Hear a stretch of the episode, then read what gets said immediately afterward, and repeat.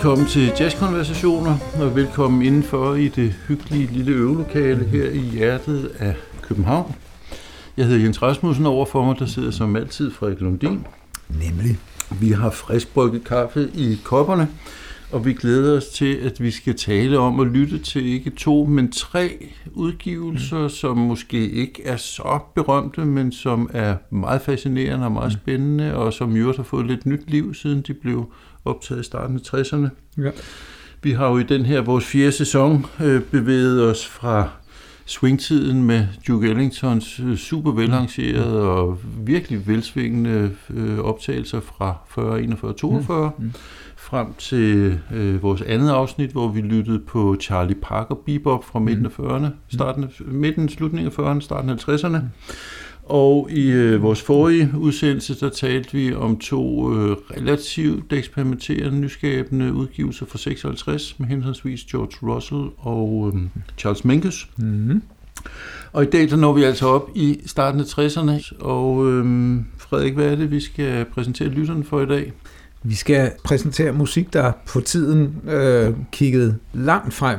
Så langt, at de øh, måtte øh, sande, at der vist ikke helt var afsætningsmuligheder for musikken på tiden, men som er lød som musik, der kunne have været lavet i dag, noget af det i hvert fald, og som helt klart har haft stor betydning for, for, for mig en øh, europæisk improviseret musik. Ja. Det drejer sig nemlig om Jimmy Jufrey Trios tre albums Fusion, Thesis og Free Fall, indspillet fra 61 til 62. Nu finder man øh, de to førstnævnte albums, altså Thesis og Fusion, på øh, ECM-udgivelsen Jimmy Jufrey 3 1961, 1961, ja. som blev, øh, som, altså var en genudgivelse i 92, sagde du, ikke? Ja.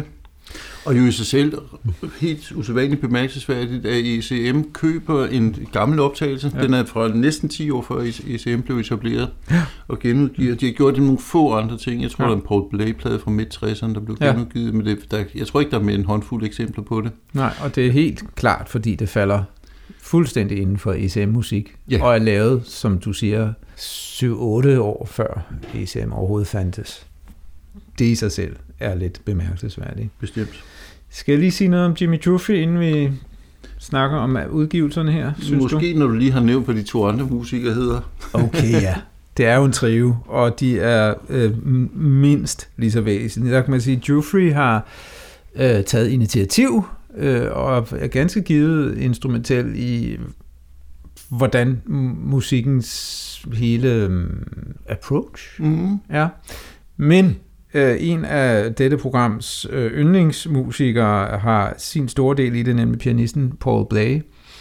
Øh, og den på det tidspunkt bare 20-årige øh, helt vidunderligt skønne bassist, som vi også holder meget af her i programmet, Steve Swallow, mm. Som dengang spillede kontrabas, og siden er blevet mere kendt som elbassist, øh, var tredje medlem. Du fandt lige ud af, at der var 10 år imellem dem. Jufrey Ja, var cirka. 40, og Ja, altså en rundtal. Og Blay var cirka 30, Ja. som var 29, og, Ja. og den unge Steve Swallow var, var lige omkring 20. Ja. Øhm, og hvis der skulle være en enkelt lytter derude, som ikke har bemærket det, så sætter vi der lige ord på, og der er jo ikke nogen tromslager. Nej. Det i sig selv var usædvanligt og bemærkelsesværdigt ja. på det tidspunkt. Øh, inden vi taler mere om den musik, så siger jeg lige øh, hurtigt, at øh, dem, der har været hurtige med lommeregneren, kan så regne ud, at for at være 40 i 1961, er Jimmy Joffe så født i 1921. Og han havde et godt og langt liv, døde i 2008, øh, og var altså øh, rørbladsspiller, det vil sige, han spillede på alt, hvad der havde rørblad, klarinet og diverse saxofoner. Øh, på de her trio-indspilninger spiller han kun klarinet, men han var meget brugt øh, øh, på andre horn også. Og så var han især arrangør. Ja.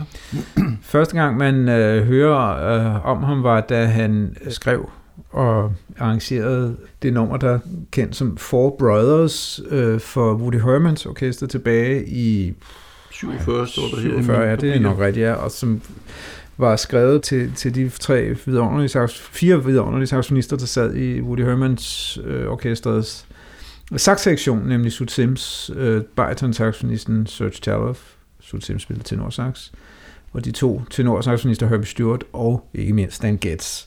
Og det øh, ligesom var en feature for dem, som spillede alle sammen solo, og der er nogle arrangerede saxofonkor, som mm. er øh, medrivende og, og, og meget øh, klassiske, må mm. man sige. Øh, og siden har han så arrangeret, blevet meget brugt som arrangør, og har øh, også indspillet øh, to af mine yndlingsalbums med Lee Konitz, hvor han har været arrangør, og også medvirket på saxofon på et af dem, øh, nemlig Ewan Lee og øh, Lee Konitz meets Jim Jeffrey. To dejlige albums. Øh, de her to albums er fra 1959, og han havde også selv øh, nogle, et par trioer før den trio, vi nu skal høre, nemlig øh, begge, øh, den ene med, med gitarristen Jim Hall, og en bassist, hvis navn jeg ikke lige kan huske. Ralph Pena står der her. Det er rigtigt, ja. Nå, så øh, gi, skiftede de øh, bassisten ud, så at de øh, i den nye trio havde Bob Brookmeyer øh, på ventilperson, og så altså Jim Hall. Og heller ingen tromslager jo så. Nej, så, så meget in, intim uh, musiceren. Ja. Dem kan man høre i uh, og se på, på uh, den skønne jazzfilm, der hedder Jazz on a Summer's Day fra Newport Festivalen, hvor de spiller et nummer, som de fik uh, det sted hit med, der hedder The Train in the River, som er noget helt andet end den musik, vi skal høre ja. her i vores udsendelse i dag, men sådan mere... Um, lidt folkelig, øh, behagelig, cool øh, West Coast jazz. Mm. Altså ikke det, vi skal nu skal høre, men det, han spillede før. Og så et voldsomt skift, må man sige, ja. over til den langt mere um, moderne musik, som det han spillede sige, ja. med, med den uh, nye trio her med, ja. med Bray, Bray Swallow. Ja, skal vi begynde at tale om, eller lytte til måske lige frem dagens musik? Hvad siger du? Ja, men øh, jeg synes det er godt, at vi kan kaste lytterne di- direkte ud i det første musikeksempel, som jo er det første nummer på den første de her udgivelser. Ja. Den hedder Fusion, nummeret hedder Jesus Maria, og er en komposition af Carla Bley, som jo på det her tidspunkt ikke rigtig var kendt, men som var gift med Paul Bley, pianisten her, ja. og som jo øh, allerede var begyndt at gøre sig bemærket som en meget øh, lovende øh, øh, komponist, ja. som øh, Paul Bley var med til at, at promovere og... Øh, jeg gætter på, at det er ham, der er anledning til, at, at Jufrey er blevet opmærksom på, på, på ja. de kompositioner, der er Carla Bley. På det her uh, udgivelse, ja. ja. Der, der er flere, hvor er nu der er en mere af hende, ikke? Mm. Jo. Som jeg husker. Ictus.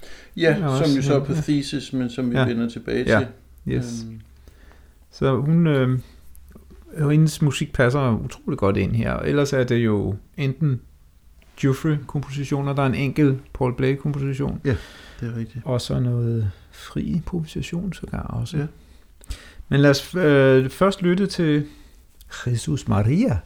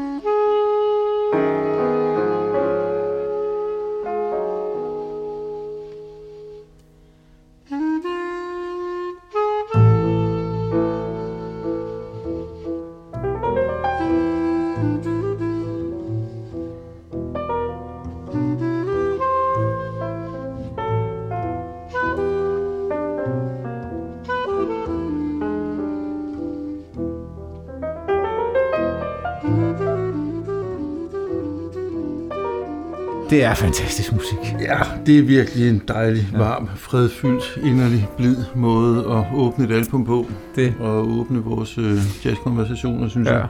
Det lyder virkelig godt, det her, fra starten af. Det er så smukt. Det er et, et, øh, en komposition, og de spiller den. Ja, det er nok den bedste version, der findes af det nummer. Hmm. Øh, det kan, jeg kan ikke se, hvordan man kan gøre det bedre. Det med så en sådan fin følelse. Ja. Og det er jo øh, umiddelbart, øh, om man så må sige, behageligt, tonalt at lytte til, men de, øh, der er små øh, ting gemt, i både i kompositionen, og som de også udfolder, Hmm. hvor, hvor vi har ligesom, to, vi, der er to tonearter i nummeret, der er A-dur, øh, A-lydisk samtidig, og, og, og D-dur, og, og når de møder hinanden, så sker der samtidig en slags, kan man sige, overlap, hvor der Mm. pludselig er to tonaliteter, der arbejder på samme tid, og det bruger de også utrolig dygtigt, når Ja. de improviserer. Det er, er fantastisk Ja. musik. Altså, det er jo ikke musik, som i den forstand lyder dissonantisk, men den er jo utrolig krydret. Ja. Og øh, vi kan da godt afsløre for lytterne, at der, der vil komme lidt flere krydderier i retten. Ja. i løbet af, af de eksempler, vi har fundet frem. som årene går, bliver de modigere, ikke? Ikke som årene går, de er optaget samme dag, men Nej, ja, okay. Men ja, det, vi, når vi når til freefall, yes. så er der trods alt Ja. gået et par ja, år, ikke? Ja, yes. Der er den Ja. helt... Øh, ja. Øhm, og så hører vi jo allerede fra starten her nogle meget karakteristiske ting, øh, som jo blandt andet er en meget høj grad af ligeværd mellem de tre instrumenter. Ja. Det er jo altså praktisk talt øh, ligeværdigt øh, kammermusikalsk Ja. øh, interaktion, vi har med at gøre her. Og øhm, ret mange af numrene er jo bygget konventionelt op, forstået på den måde, vi har et tema i starten, og vi har et tema i slutningen, mm. og så nogle solo undervejs. Men øh, når en af musikerne har solo, akkompagnerer de to andre, Ja. Og meget tit på en måde, hvor der er ligesom glidende overgang fra, hvem der er, er den væsentligste. Ja. Øhm, så vi har at gøre med en art kollektiv improvisation Ja. på en måde, som var højst usædvanlig på det her tidspunkt. Jeg kom lige til at tænke på, at Joe Savino 10, 13, 14, 15 år senere jo blev berømt for mottoet uh, Nobody solos, everybody solos. Ja. Altså i Weather Report, der er ikke nogen, der spiller soloer, fordi alle spiller soloer. Mm. Og det er jo faktisk det, de gør her, og Ja. men i en stilistisk fuldstændig anden sammenhæng. Man kan sige, at uh, der parallel uh, kunne være den, nå ja, samtidige Bill Evans trio, hvor der jo også var et høj grad af ligeværd, som Ja. vi ikke havde hørt Ja. før. Så det var måske en uh, ting i tiden, måske har de hørt hinanden, måske var det bare to sjæle, tre, Ja. seks sjæle, en tanke. Ja. At man kunne opløse de der øh, rollefordelinger Ja. i lidt højere grad. Og det er jo noget, som, som i meget høj grad på, kom på dagsordenen op gennem 60'erne og 70'erne, ja. men det her det er meget, meget tidlige eksempler på det. Ja. Øhm, Spørgsmålet er, fordi der er så mange ting, man kan sige om den her musik, især om hvordan den rækker frem, men det bliver tydeligere i noget af den... Det er rigtigt. Mere den musik, der kommer senere på albumet, så måske skal vi høre lidt mere. Lad os høre begyndelsen af det næste nummer, vi valgte, som hedder Emphasis. Som er en Jufre-komposition, ikke? Ja, det er det nemlig. thank you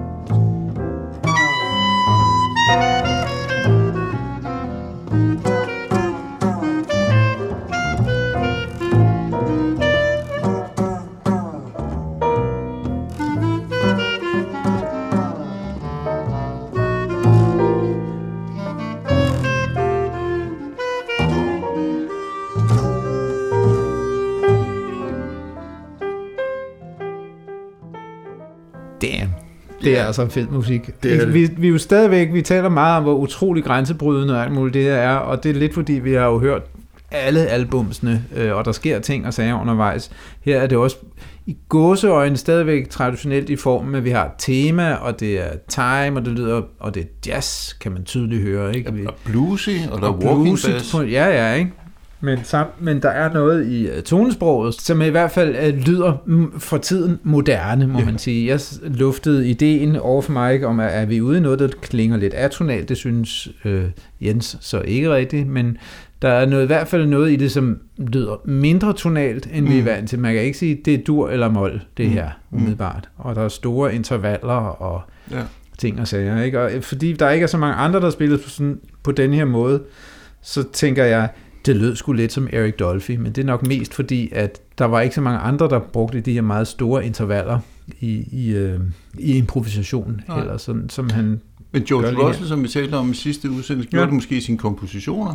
Ja, Øhm, ikke at jeg lige har et konkret ja. eksempel, men det, det, det vil jeg næsten, det er jeg næsten sikker på, at der er eksempler på. ja det, det vil jeg faktisk mene, at du har ret i. Ja.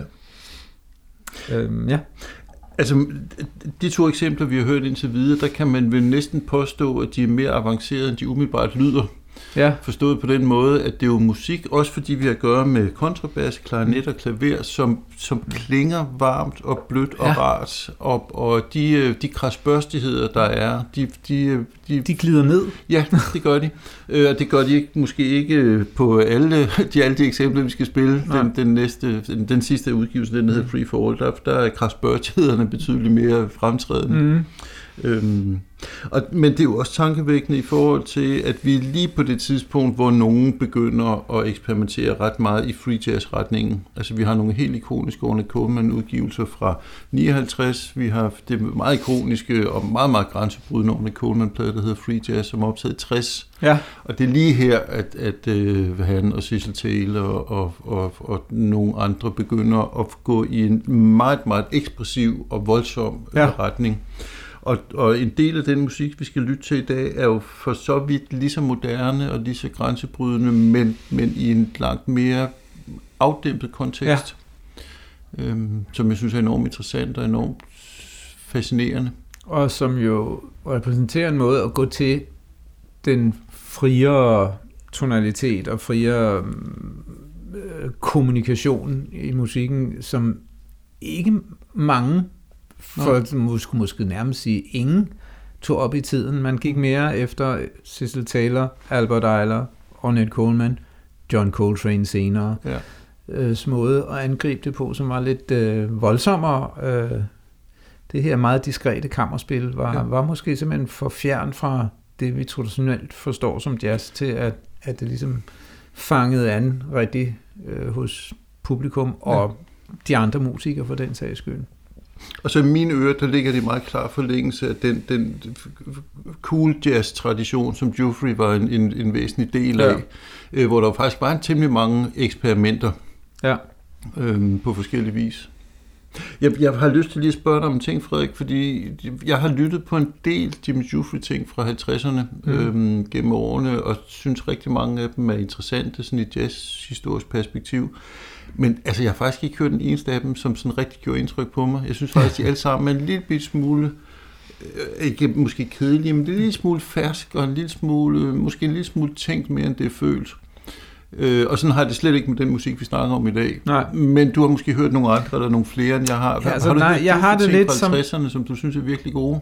Jeg har lidt den, jeg har ikke, det, han er ikke en, jeg har dyrket. Det er mere, at jeg tilfældigvis øh, har, som jeg nævnt, øh, hørt meget på to albums, hvor han medvirker med Lee Konitz. Mm. Øh, jeg har ikke hørt noget, som på den måde tændte mig som her. Det er en, en, en lykkelig kombination af tre, de tre rigtige musikere og det rigtige koncept, som gør, at han virkelig stråler Ja. på en eller anden måde. Ja. Øh, og, og man kan ikke bare sige, at det er fedt, fordi at Paul Blay er med, som Nej, vi nej, elsker. nej. Det, de, de er tre meget ligeværdige, øh, og bærer der, hver deres tredjedel af ansvaret for, hvor fint det bliver. Ja. Her. Ja, man spiller jo virkelig fremragende på Ja. ja. den. Altså, jeg synes, han er en kæmpe stjerne, alene for de tre udgivelser. Ja. Øhm, Jeg er også jeg er, øh, øh, stedet imponeret som, som øh, saxofonist af, hvad han kan på den klarinet der. Ja. Det, det må jeg sige. Yes. Og så med øh, Empathy her, der har lyst til lige at nævne dejlig Steve Swallow, som Ja. ja. virkelig svinger fedt og har den her sådan meget træagtige... Øh, sådan, ja. det, det man, man kan høre instrumentet, man kan høre Ja. ja. strengene mod, mod gribebræt og sådan noget, det er, det er fedt. Det må man sige. Øhm, der er meget saft og kraft i den her musik, Ja. ja. selvom den kon- konceptet er sådan i den, i den pænere ende. Man kan, skal vi sige lidt mere om Steve Swallow, nu du bragte ham frem? Fordi Endelig. de mange vil jo kende ham som elbassist, øh, og øh, han er jo også den eneste af de tre, der stadigvæk lever i bedste velgående, men han er også godt op over i årene nu. Mm. Øh, han har jo øh, ligesom skabt en måde at spille elbas i jazz på, som, som er, er helt unik Mm. med en meget, meget øh, melodisk og meddigtende måde, og så spiller han jo, er han jo en fantastisk solist Mm. også. Spiller, han spiller med plekter, i stedet for med fingrene, som de fleste øh, jazzbassister gør, både når de spiller el og kontrabas. Der er jo ikke nogen, der spiller plekter på en kontrabas, det, bliver, det kommer til at lyde mærkeligt. Øh, han har på sin elbas begynder han meget tidligt at spille med en femte lys Mm. C-streng, som, som, så han har mulighed for at spille meget lyst. Ja. Og det fungerer utroligt godt. Man vil kende ham sikkert fra, øh, når han, som især Gary Burton har han jo spillet med i mm. Mange, mange år. Startede på kontrabas der og skiftede til elbas der. Ja, jeg tror, han skiftede lige i slutningen af 60'erne, ikke? 78, Ja, ja, det er 69 sådan noget. eller sådan noget. og, Lige efter han var kommet med hos Burton, ja. Nemlig. Inden da spillede han jo Paul Blay og spiller på vores signatur Ja. øh, nummer. i De der to fra... Ja, de lavede to, øh, Ja. tror jeg, tre, to albums. Footloose og Syndrome, ikke? Ja, virkelig, virkelig dejlige trioplader fra på Savoy Records fra 62, udgivet i 63. Yes, men også altså en masse med Gary Burton, og så det, jeg vil frem til at sige, at øh, forskellige øh, fremragende trio øh, indspilninger med gitarristen John Schofield. Ja. Øh, som man jo har holdt kontakt med og spillet med op gennem årene i forskellige ja. Formationer.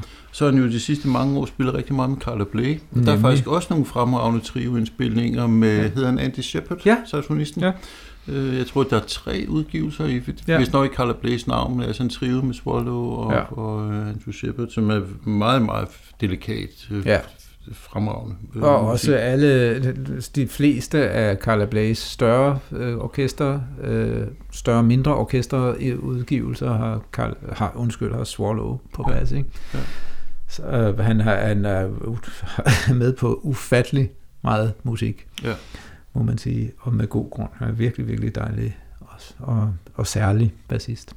Med risiko for at blive misforstået, hvis jeg nu siger, at han har en lidt guitaragtig måde at spille på, altså han spiller tit flere Ja. stemmigt akkordisk Ja. og sådan, Det øh, kan man roligt sige, det er noget af det, der karakteriserer Ja, det vil jeg hans sige, ja. øh, spil, ikke? Jo. netop. Ja. Yes. Men det får vi så overhovedet ikke at høre her. Nej, det gør vi ikke. Der var han stadig i gang med kontrabassen. Ja. Og den lyder også virkelig godt. og den lyder af træ, det kan jeg godt lide. Ja. Ja. Kontrabasser, der lyder af træ, det er, sådan skal det være. Det skal det. Lad os høre lidt mere af, mm. det, øh, af det, det første album her, mm. Fusion. Øhm, Scooting About, Mm. skal vi høre begyndelsen af. blev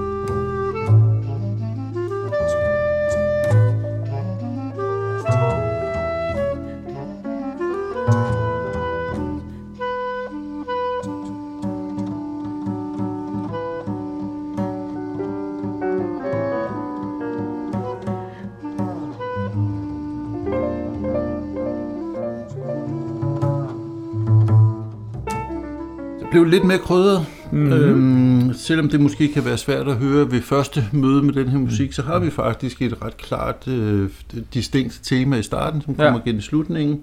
Øhm, men jo altså karakteriseret ved nogle ret lange, sådan ret kryptiske linjer, store ja. spring, øhm, frække øh, tonekombinationer. Og nogle øh, højskrydede akkorder øh, rundt mm. omkring i, i Paul Blaze hænder. Ja. Og så efter temaet, så går vi over noget, som man måske godt kunne argumentere for, var en Jimmy Jufrey solo, men hvor de andre jo deltager meget aktivt. Jeg opfatter så, det faktisk meget som et øh, kollektiv. Jeg synes, ja. de er, byder lige værdigt ind.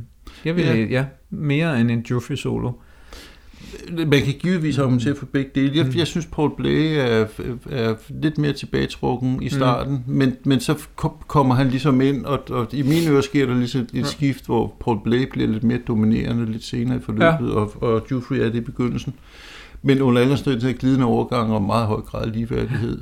Og øh, som man kan bemærke, Swallow øh, rytmer ikke af, som han gjorde på de to forrige øh, mm. optagelser. Han, øh, spiller mere linjer og indspark, om ja. man så må sige. Mere ja. udvekslinger med Joffrey, end, end at han falder tilbage til den traditionelle rolle. Ja. Jeg kan ikke huske, om han gør det senere på nummer, men det tror jeg ikke. Fortsætter det ikke på den her måde? Og det kan jeg faktisk ikke lige huske øh, på det her nummer. Mm. Men øh, i hvert fald, igen, et, noget, der helt klart lyder anderledes, end vi er vant til ja. på tiden. Ja, bestemt. Både melodisk og teksturalt. Ja, og samklangsmæssigt har jeg lyst til at sige mere end akkordisk. Ja. Der er selvfølgelig nogle akkorder, og der er også nogle genkendelige akkorder, men, men mm. der er mange samklange, ikke mindst i, i, i Paul Blaze klaverspil, som... som øhm, de er åbne, kan man roligt sige, ja. tonalt set, ikke? Ja, det er de. Bestemt. De er flertydige, man kan, kan de, og det er noget af det, som man er øvrigt, apropos Paul Blay, er utrolig god til, er at uh, spille jeg vil næsten ikke, altså hvad kan vi kalde det, samlinger af toner, hvis vi ikke skal kalde det akkorder, øh, som, som er åbne for fortolkning, mm. som gør, at man har frihed til at spille, om man så må sige, næsten hvad som helst, og det kan lyde, fungere mm. øh, godt, hvor, hvor, hvor øh, mere traditionelt orienterede pianister har en tendens til at øh, lukke pianist, nej, solisten eller medspillerne inde i en i en uh, tonal kontekst. tonal kontekst ja. ikke? Jeg har jo prøvet det selv med Paul Blay på album, vi indspillede tilbage i 90'erne. Pieces of, hvor jeg mærkede, hvordan det var at spille med ham, også at spille fri ting. Ja. Øh, og, og det føles alt, altid som om, at man valgte en rigtig tone, mm. når man spillede med ham, fordi han var i stand til at, at, at lægge sig i ja. musikken, så, så der var plads. Mm.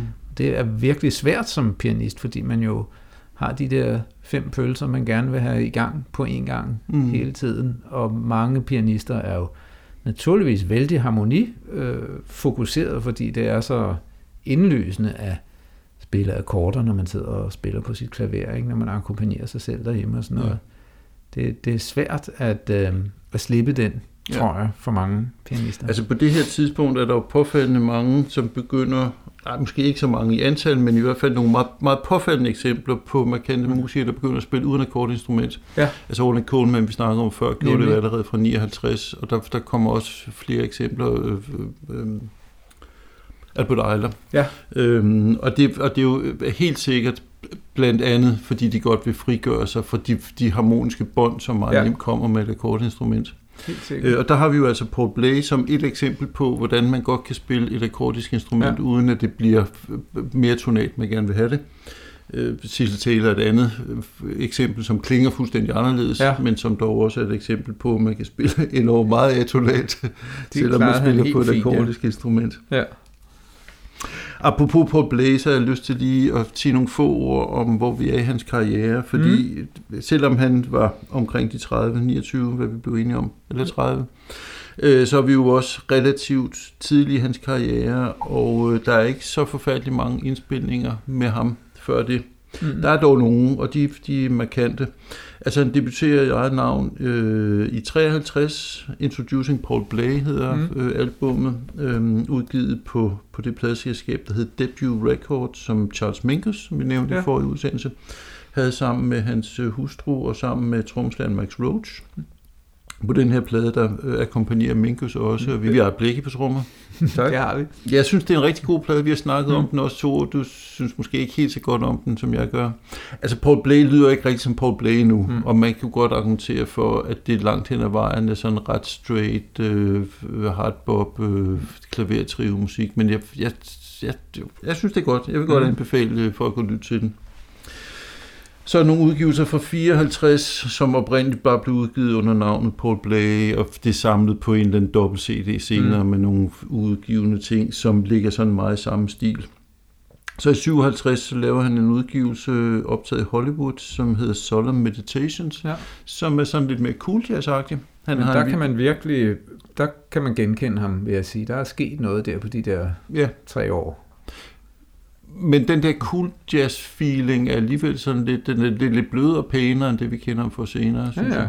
Men man, øh, de linjer, han spiller i den musik der, mm. er, er anderledes, ja. øh, end, end hvad man ellers hørte på tiden. Han har en vibrafonist, der hedder Dave Pike med, mm. som jeg vil kende i forvejen, som spiller glimmeren her. Og så Charlie Hayden på bas. Mm. Jeg for den, den tidligste Charlie Hayden-indspilning, jeg kender. Jeg ja. ved ikke, om han overhovedet medvirker på noget før 57, men det er i hvert fald ikke noget af det første. Mig, det i hvert fald. Og jo noget tid før han kom med hos øh, Ronnie Coleman. Ja. Og så har vi nemlig, øh, apropos Ornette, øh, nogle indspilninger fra 58, oktober 58, som jeg ved, du er voldsomt begejstret for. Ja. De er udgivet under lidt forskellige titler. Øh, en, øh, en til de udgivet af The Fabulous Paul Blake Quintet, og så mm. blev den senere udgivet under titlen Live at the Hillcrest Club 1958. I Ornette Colemans navn, ikke? Jo, tror jeg. Ja. jo fordi at øh, vi har jo at gøre med Ornette Colemans kvartet, det vil sige den, undskyld, kvintet, det vil sige den kvartet, som han blev så berømmet for mm. meget kort tid senere, men så altså med Paul Blake på klaver. Ja. Øhm, og så, så er der meget bekendt ikke andre optagelser med Paul Blay, før dem vi sidder og snakker om i dag, hvor mm. han jo, uanset hvor fremragende han spillede på de to forrige, altså virkelig sprunget ud i fuld flor som, ja. som, som, som mester pianisten Paul Blay. Ja, men det er, er vildt. Ja. Øh, et så øh, selvstændigt og modigt og overbevisende bud på at spille øh, jazz, ikke bare klaver, men altså jazz i, i så forholdsvis øh, karrieremæssigt ung en alder, ja. kan man sige. 30 år er jo et voksen menneske, men, men han, altså, at, at, at, at, at det var så, han var så klar, så færdig, så Paul Blay-agtig allerede der. Ja. Øh, altså, det kan, også, det, det kan godt være, det overraskende for mig, faktisk. Ja. Men det, og det, og det, kan, det kan være, det er et tidsspor på min hjerne, men jeg, jeg kan få den tanke, han ligesom... Øh, han, han skulle ligesom ind i den der Jeffrey-trio for, ja. for, at, altså for helt at springe ud og blomstre som sig selv. Altså der er ligesom ja. noget, noget katalysator over, over den her øh, musikalske interaktion med Swallow og, og Jeffrey på de Det er plader. faktisk slet ikke utænkeligt, øhm, må man sige. Ja, det, det, det er et pudsigt fænomen, hvis jeg ja. har ret. Det, det er rigtigt. Det kan være, at, at vi skal takke Jeffrey for, at Paul Blay blev den Paul Blay, han blev på grund af de ting, de lavede her sammen. Ja. Det er sgu meget sjovt, altså. Det er, det er nyt for mig. Og så kom han, som vi lige nævnte, så hans trio indspilninger der. 63, i 63 ja. ikke? hvor ja. han også øh, i samme år øh, begik øh, en, øh, en øh, hvad hedder det, jazzhistorisk solo over øh, nummeret All the Things You Are med i selskab med Sonny Rollins og Coleman Hawkins nemlig, ikke? Ja som er helt uforlignelig. Øh, en ejendomlig plade, øh, hvor, hvor giganternes kamp øh, bliver det lidt klodernes kamp, måske lige frem med, Rollins og Hawkins, øh, hvor man fornemmer, at Rollins øh, kæmper med at øh, forny sig, og Hawkins står helt forvirret og spiller Hawkins. Ja. Og, ly- og lyden er også ret dårlig, så vidt jeg husker. Ja, ja, det, ja, det, oh, det, det er så dårligt nu heller ikke. Okay. Men, men det interessante her er også, at Paul Blair jo ligger midt mellem de to, og ikke alene spiller det der fantastiske øh, stykke solo, man skal øh, gøre sig den fornøjelse at lytte til, men også er i stand til at akkompagnere de to øh, meget forskellige saxofonister på mm. måde, som jævnfør det, jeg sagde før med hans evne til at akkompagnere øh, fungerer øh, øh, altså perfekt Øh, Ja. Og det er ret interessant, faktisk. Ja, den samme gruppe, samme bassist, trommeslager, samme nummer, men han formår at lægge sig ind under de to der mm. på en måde, som, så, så at begge kommer til at fremstå som det, med, med det, de har ønsket at sige til synlædende. Ja. Det er altså, uden at han, øh, uden at han ligesom får musikken til, det, det fantastiske er, at han, at han øh, homogeniserer øh, det musikalske udtryk på en eller anden måde, så det, det er ikke sådan, at han spiller som Teddy Wilson det ene øjeblik, og som mm. øh, Cecil Taylor det andet øjeblik. Men han, han spiller sig selv, men binder det hele sammen. Det er, ja. er fænomenalt. Og det er specifikt All the Things You Are, du Det- taler om for det- den liveoptagelse med... Nej, nej, det er en studieoptagelse. Nå, okay. Øh, og det er øhm, øh, lige det her nummer er, fordi der er så den klaversolo Mm. er så særlig fantastisk. Fordi den er et skoleeksempel på en måde at spille øh, helt utrolig melodisk over et standardmateriale, men bevæge sig ud af tonearten Mm. øh, mange gange undervejs, øh, som, som ingen havde gjort på den måde før. Han havde eller for siden for studeret George Russells uh, chromatic Lydian concept of the Øh, chromatic Muligvis. tone, whatever den nu hedder. ja, Måske, det, måske ikke. Måske ikke. Det ved jeg ikke. Spændende. Jeg, jeg, jeg må sige indrømme, jeg aldrig rigtig kom til at holde den, den udgivelse. Jeg har ikke, den jeg er, har ikke, jeg har ikke den er lyttet så meget svær at høre på. Ja, og man jeg har ikke lyttet så meget på den. Jeg vil meget gerne give den en chance mere. den er interessant som studieobjekt, og for Paul Blays skyld. Yes. Mm? Nå, Frederik Lundin, ja. Ja. det er jo ikke for sjov, vi er her. Ej, for fanden. Så øhm, derfor så springer vi videre til den næste udgivelse, Mm. Thesis. Den er fra august, denne vi har lyttet på, det er fra marts, så der er ikke engang gået et halvt år endnu. Mm-hmm. Men øh, tingene bliver alligevel lidt mere spændstige og lidt mere øh, krasbørstige, mm. på, i hvert fald nogle af numrene på Thesis. Og vi har valgt at spille øh, hele øh, deres øh, fortolkning af Carla Blaze Ictus, Mm? Som øh, er en spændende, noget usædvanlig kom- komposition. Og temmelig meget anderledes end den anden Carla Ja. Blake-komposition, vi indledte programmet med. Det må man sige. Og igen, så tænker jeg, at hvis det er første gang, man hører den her musik, så kan det måske simpelthen være svært at høre, hvad der er tema, hvad der ikke er tema. Men det er klart start og slut. De. Mm. spiller simpelthen den, den samme musik. Øh, og så har de de her kollektive soloer, mm. Eller mindre kollektive soloer, med en høj grad ligeværdig interaktion i, yes. I midten. Så lad os høre på, på det samlede forløb her. Ictus. Thank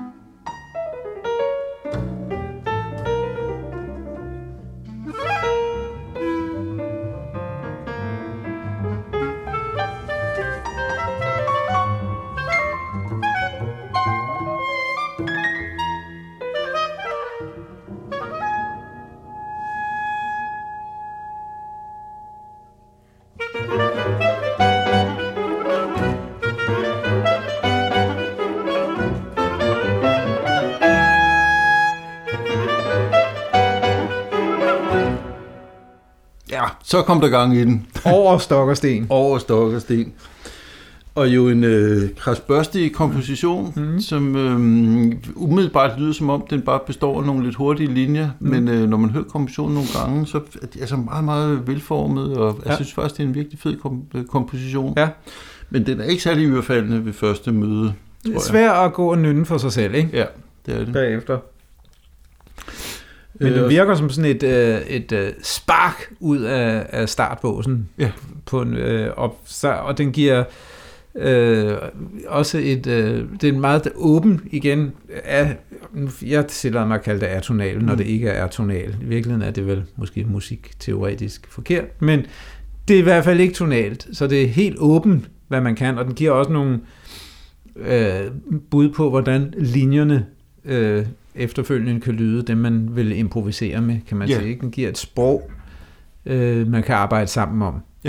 Og, og sådan som de spiller med deres øh, kollektive solo, mm. man nu- vil kalde det umiddelbart efter temaet, Mm. så ligger det også meget klar forlængelse af stemningen, karakteren ja. i temaet, men Ja. ja. de bevæger sig så faktisk relativt langt fra den, væk fra den, også sådan Ja. ja. stemningsmæssigt. Øh, Det, det nummer når faktisk at blive ret afdæmpet Ja. ja. og, og øhm, hullet i ordet, altså Ja. pau, pausepræget Ja. øhm, undervejs, før de så vender tilbage til temaet. Ja. Øhm, Som så- jo er det, man kan, når man har valgt at improvisere frit. Ja. Så kan man sige, nu kaster vi alt.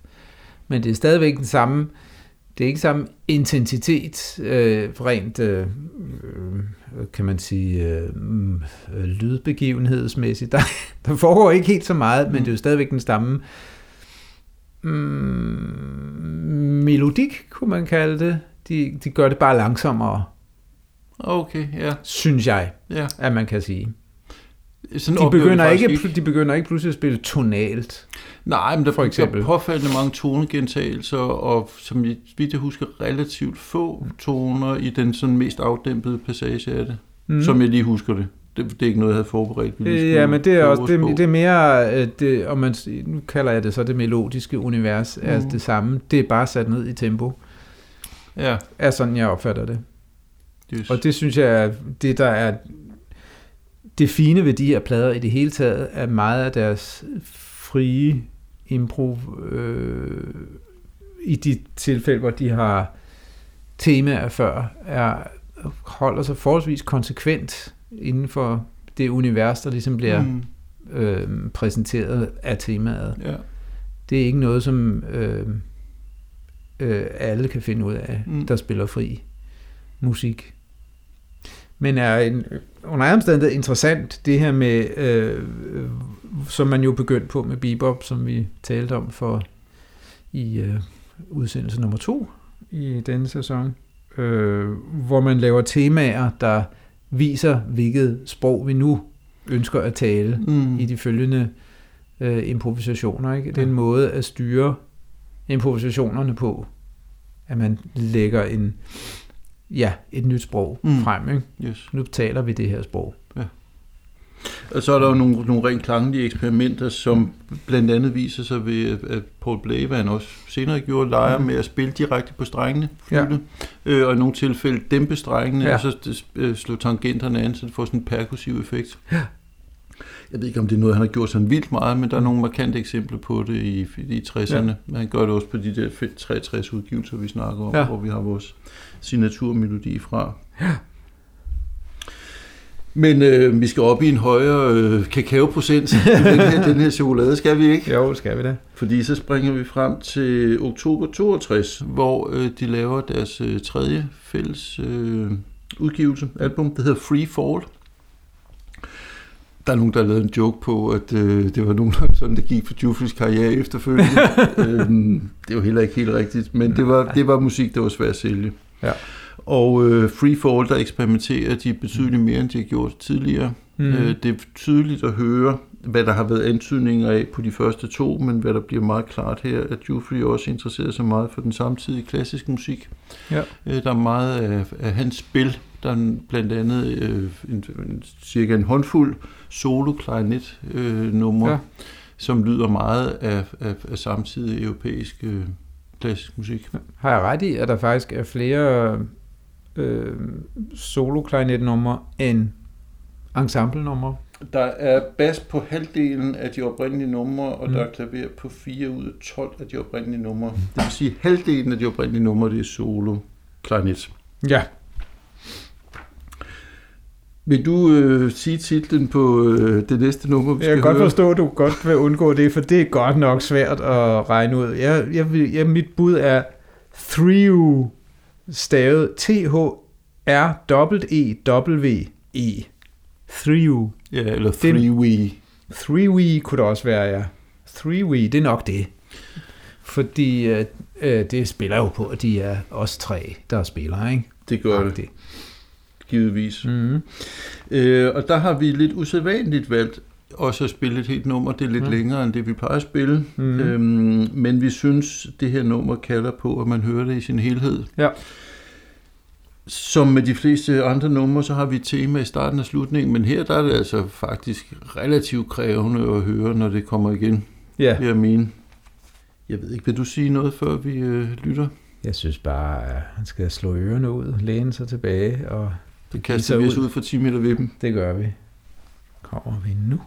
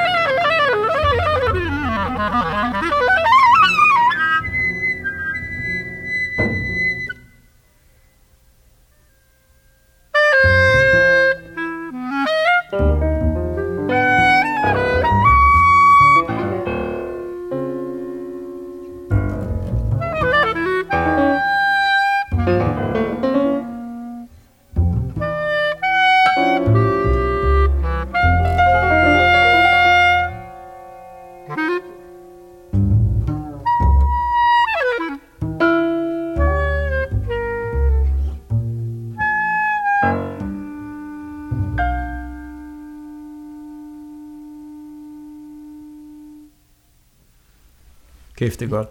Ja, det er. Det er så fedt. Og der sker noget hele tiden. Det gør det. Vi er et lidt andet sted i jazzens øh, alsidige univers, end vi oftest er. Ja. Men øh, jeg synes, det er virkelig god og spændende musik, det her. Jeg bad dig om at fortælle mig, hvad, hvem du øh, tænkte, de måske kunne have været inspireret af i deres tonesprog og klangsprog. Hvis vi er over den klassiske Ja. verden tænker mm, på. Ja. ja. Øhm, altså, jeg kan ikke nævne en komponist, som kunne have lavet musik, der lød lige sådan her. Og det er også fordi, at jeg synes, selvom det er musik, som på mange måder lyder som og har lånt øh, idiomatik fra, fra moderne klassisk musik, så synes jeg det faktisk er ret nemt at høre det jazzmusikere, der spiller. Mm.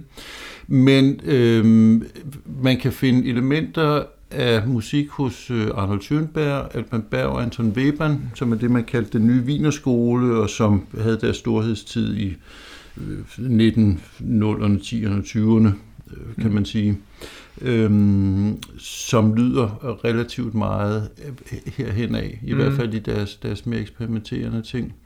Øhm, jeg ville så nok alligevel, hvis jeg hørte det her, ikke vidste, hvad det var, og, og, og skulle prøve at spotte en, en klassisk komponist, så ville jeg nok tro, at vi var efter 2. verdenskrig. Mm. Så en, en komponist fra slutningen af 40'erne, starten af 50'erne, som var inspireret af Schönberg, Berg og Webern.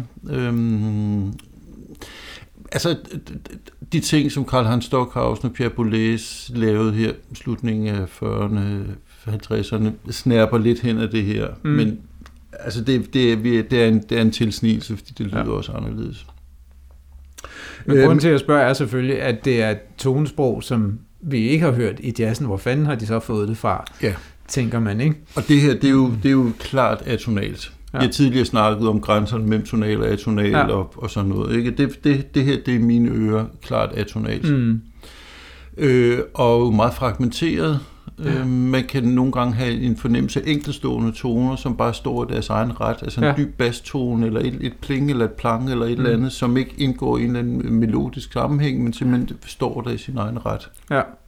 Ikke fordi tingene ikke passer sammen, men fordi der er mange enkelte elementer der i den her lidt ja. fragmenterede udtryk. Øh, og så jo igen øh, meget store spring, masser af dissonanser. Det ligger jo i det atonale. Mm. Mm. Øh, enormt Og meget multifonics hos klarinetten. Ja. Det, altså han prø, prø, hvad hedder det, producerer øh, flere toner på én gang, ikke? Ja. Og udforsker jo specielt den der passage, hvor han alene udforsker klarinettens klanglige muligheder Ja. på en måde, som det ikke var så mange jazzmusikere, der gjorde på det tidspunkt. Nej, så var det en fejl i hvert fald. Ja, men til gengæld så har vi jo nogle saxofonister, som faktisk gjorde noget lignende Ja. ret kort tid efter. Altså Coltrane, ja. Albert Eiler, de der folk, det lød Mhm. også anderledes, men det der med at udforske, hvad klanglige muligheder øh, bladrørsinstrumenterne havde, det er teknisk set faktisk ikke så langt fra det, han laver her, Nej. tænker jeg. Om end det lyder anderledes. Øhm. Så vi er jo i et, et, i et øh, spændende grænseland mellem jazzmusik og noget, der minder om, om øh, den moderne klassiske musik, den Ja. ja. samtidig kontemporære klassiske musik. Øhm. Ja, jeg synes, det er god musik. Det er også Det krævende også. musik. Øh, og Men netop sige- på grund af den øh, utrolig behagelige, øh, klanglige æstetik omkring den her trio, at, øh, synes jeg, at det er nemt at lytte til. Navnlig måske, når de spiller trio, Ja. vil jeg sige. Det er jeg for så vidt enig med dig. Jeg gætter på, at der måske kunne være en enkelt af vores lytter derude, der synes, den der klarinet er lidt skænger i. Ja, men så skal vedkommende bare tage sig sammen og lytte mere. Hvis man nu får fat i øh, det her album Free Fall, og man bare sætter det på CD'en og lader den køre, så kunne jeg godt forestille mig, at det kunne være en lidt stor mundfuld, hvis ikke man er Ja. så vant til den her musik. Men hvis man er nysgerrig, så kan jeg varmt anbefale, at man gør det alligevel, og så måske vælge et enkelt nummer eller to ud og høre, ikke to-tre gange, men en fem-syv gange. Ja. For det er musik, som det tager tid at lære at kende, og øhm, det er musik, som vinder utrolig meget ved at blive hørt flere gange.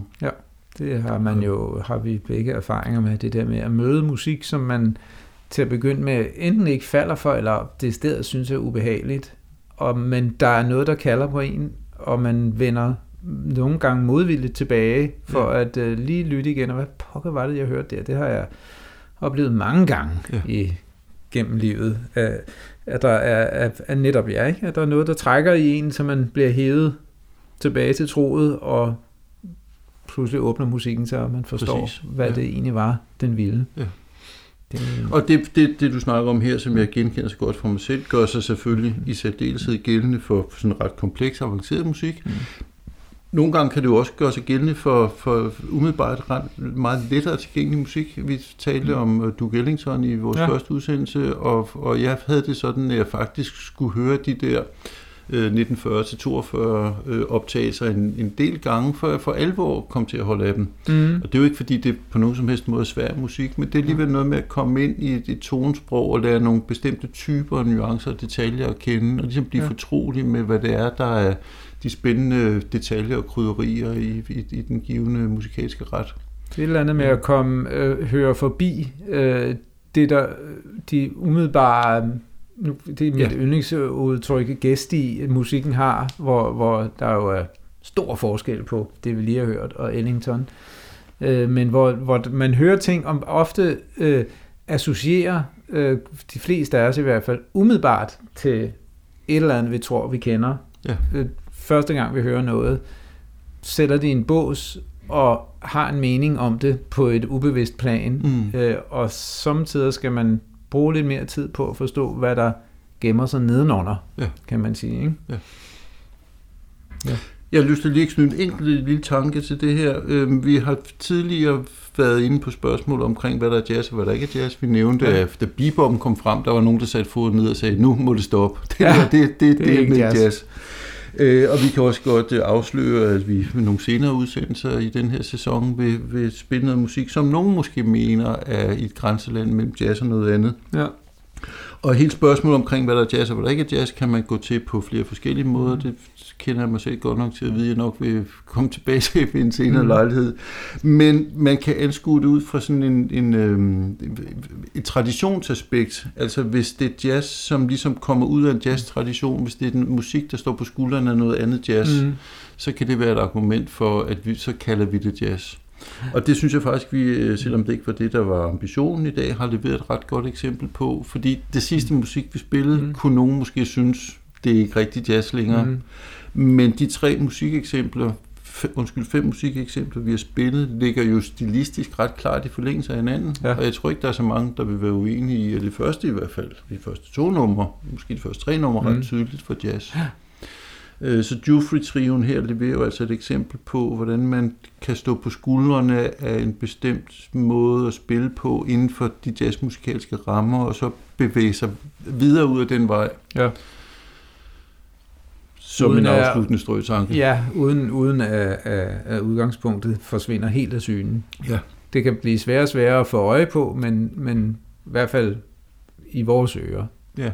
er der stadigvæk en, en, om, en tynd, så dog stadigvæk en forbindelse tilbage Ja. til, til jazz-udgangspunktet. I mine ører er der lidt mere end en tynd forbindelse, men, Ja, ja, ja. ja. men det er, også en, det er måske også en smagssag.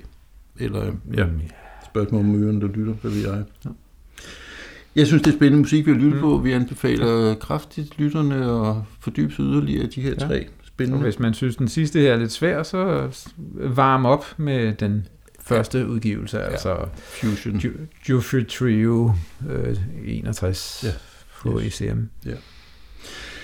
Vi skal have et øh, par øhm, anbefalinger, før vi runder helt af.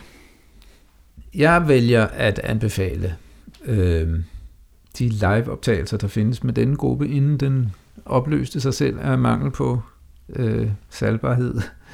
De, de var i Europa øh, og, øh, og spille nogle koncerter, og det er jo samme musik, men eftersom det er jazz, så lyder det ikke helt lige sådan. Øh, og det er virkelig velspillet stadigvæk. Er det 62-63? Eller? Ja. ja. Det omkring nemlig. Spændende. Så, Jeg det- kender dem faktisk ikke, desværre, men det kan jeg jo så bare glæde mig til. Det kan du. Ja. Og du? Jamen, jeg tillader mig at springe adskillige årtier frem, og så vil jeg anbefale en anden trio-konstellation uden trommer. Øh, den engelske tenor- og sopransaxofonist Evan Parker, Mm. som jeg er meget glad for, som vi har beskæftiget os med tidligere. Ja. Paul Blay, som vi har talt så meget om nu. Og så bassisten Bar Phillips, som har lavet i hvert fald to øh, ECM-udgivelser sammen. Mm. Mm. Og den anden af dem her hedder St. Gerald. Og øh, det er også en plade, hvor der er nogle trioer, og nogle duoer og nogle solo-ting. Øh, alle tre musikere øh, øh, laver, laver ting alene.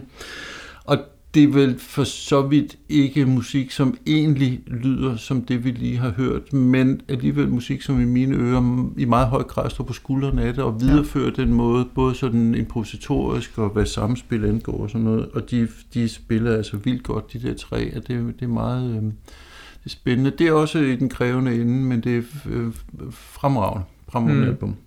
St. Gerald. Skide godt, det skal man høre. Hvad skal vi må lave næste gang? Der skal vi tale om at lytte til to virkelig fremragende og meget populære plader i mm. den ret let tilgængelige ende, vil jeg sige. Nu har ja. vi lyttet på relativt krasbørstig musik i dag, og ja. nogle af de musikere, vi skal tale om og lytte til næste gang, har også lavet ret krasbørstig musik, men de her to albums er meget, meget øh, iørefaldende og mm.